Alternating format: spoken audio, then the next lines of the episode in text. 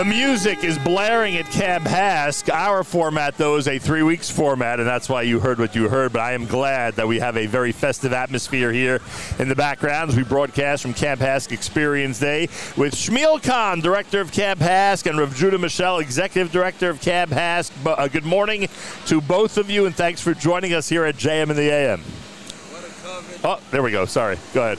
What a coverage of seeing you here, having you here, Nachum, you and your team. Set up so beautifully for this festival day of Camp HASC Experience Days. Gewaldic. Yeah, does camp look this beautiful every single day? Because we were joking earlier that for some reason you guys always have the best weather on Experience Day, but it's sort of like this all summer, right? The sun always shines in Camp HASC. There you go. It's gewaldic. There you go. Every single day, even in the rain, we have so much to do here. The kids have so much to do. Rain doesn't get in the way. You see kids running to the pool in the pouring rain. They're in their bathing suits because we have indoor pools for them. We have all our activities are all indoor and outdoor. So rain doesn't get into the way. Baruch Hashem. Rav Judah, you've had a lot of you've had an entire list, I should say, a very long list of guests in camp already this summer. We are just one of thousands that have visited here and have benefited from this incredible avirah, this amazing atmosphere. I appreciate that you've included us and we get to experience this like so many others have had during the summer. People are drawn to it. Like a moth to light. People come in, plug in, get charged up. Yeah, there's a very powerful energy here. But it's rare that a day goes by without someone of note coming to visit, to speak, to experience all this, to check in with the campers, etc. Deliberately. And what's beautiful is that it's really the cross-section of Klal Yisrael. I mean, you have here, Camp HASC is the crossroads of the entirety of the Jewish community, who we're serving, who's serving everyone together. It's really a place that brings the Jewish people together. It's something we could all agree on. It's pretty amazing. This day did not always exist. There was not always a time when you were sort of open to the public and available to everybody to come and to enjoy the Camp HASC Experience Day.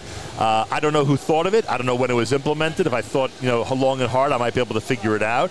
But it's been a pretty good piece to the Camp HASC summer puzzle. It's a Rabbi Yehuda creation. Lavish. His credit that I didn't realize I was praising you as I was going through the history of Experience Day. We have visiting day. Parents come. Right. There was a time we had two visiting days. Right. Once the beginning, once toward the middle or the end. But this a day like this is only the last decade or so where Rav Judah joined our team, and it became something that people, not only the parents of the campers, the parents of the counselors, and other guest donors are invited to come to see what Camp HASC is all about. And that's why the last couple of years had a tinge of sadness that you weren't able to open the camp to the public. In fact, if you go back to 2020, I think you ended up actually being like a day program here in camp in Parksville. Was last summer a little bit more normal? Yeah, but the main thing here is the main thing. The main thing is providing for the well-being, the health, the safety, and the therapeutic and medical needs of our campers. So COVID was very challenging for the entire world, sure. But for anyone who's dealing with people with compromised immune systems or challenging medical situations, it made it all the more difficult. In 2020, we were a day program according to state law, according to the emergency protocol. All done on the up and up. We did our best. We created a day program also in the 5 towns. We provided day program in Brooklyn, and we had one upstate here as a respite program during the day. Last summer, thank God, we were 2 steps toward the N-word, I guess, more normal. Seemed more regular, right? Thank God, but we still really maintained the real watch on who was coming in and out, also for the well-being of our campers. And now, thank God, everyone's outside. You know, the world is starting to heal, and we're moving forward. And this is a day, like Shmuel mentioned, for our campers.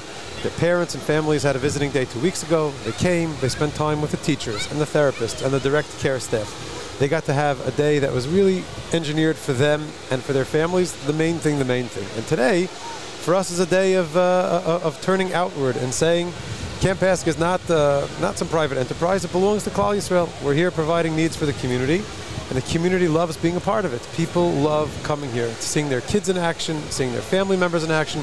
People worked here, people fell in love here, people were in service here.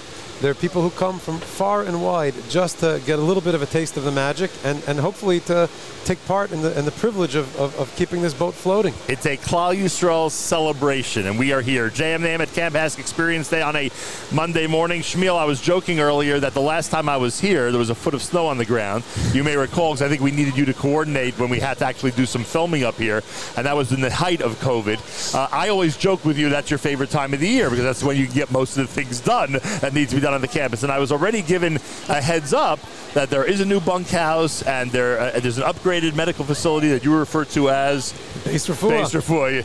If Judah's on the air, I was told you can't refer to it as a medical facility. Not infirm. Don't say infirm. A base refuah. Who wants to go to a place that's infirm? It's a place of healing. Did you have an active off season before you got up here to camp for the summer? Very active till the last day, till the stairs started to arrive. Appear, right? I want to tell you something that's going to be very special today for the parents of the staff. Right. More special for the parents of staff than probably anyone else.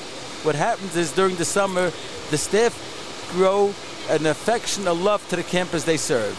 And during the year, the staff beg for the campus to come to join them for a Shabbos, for a holiday, for a Yom Tov, and the parents of the staff get to see who their kids. They get to see their children, our counselors, live working with the children that they're going to have in their house all winter long. Right. It's something gewaldic. And in many cases, it's hard for them to believe that their children, and I say this with love and I say this with tremendous compliments, it's hard for them to believe that their children are able to interact and really supervise and take care of those in challenging situations. I wonder if Miriam L. Wallach is surprised by her son's ability to lead in such a way. She's been told that he's a superstar here. That was the word.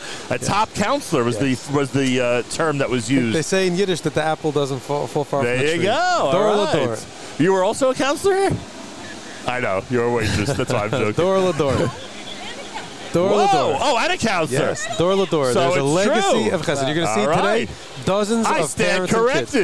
dozens and dozens of parents and children who are in service here together. A Masorah of Chesed. You remember when staff was how many total people? 20? 15. And now today, how many staff members? Come on, Judah, tell me. Over 600. How many? Over 600. Over 600 staff members. I love it. For less than 300 kids. For less than 300 campers. Unbelievable. What a staff to camper ratio. And it's necessary for those of you who are familiar. Everyone is here has a pointed responsibility that they have to do. All right, one of the things we get to experience, or I should say get to highlight today, is the Pillars Society. Obviously, Camp HASC looks to the community. We know this from the concert history and from so many other things. We look to the community to keep us going up here in Parksville, New York. Give me a word. Give me a word. We'll talk more about it later, but give me a word from your perspective about those who are supporting HASC once a month. Partnership. The word is partnership and responsibility. We've created a phenomenal society, an opportunity for every single person to be able to be a partner here and to make a real impact. It's $1,000 a year. It's $83 a month. Basically what people spend in Starbucks. Some people spend in Starbucks in a week, depending what neighborhood you're from.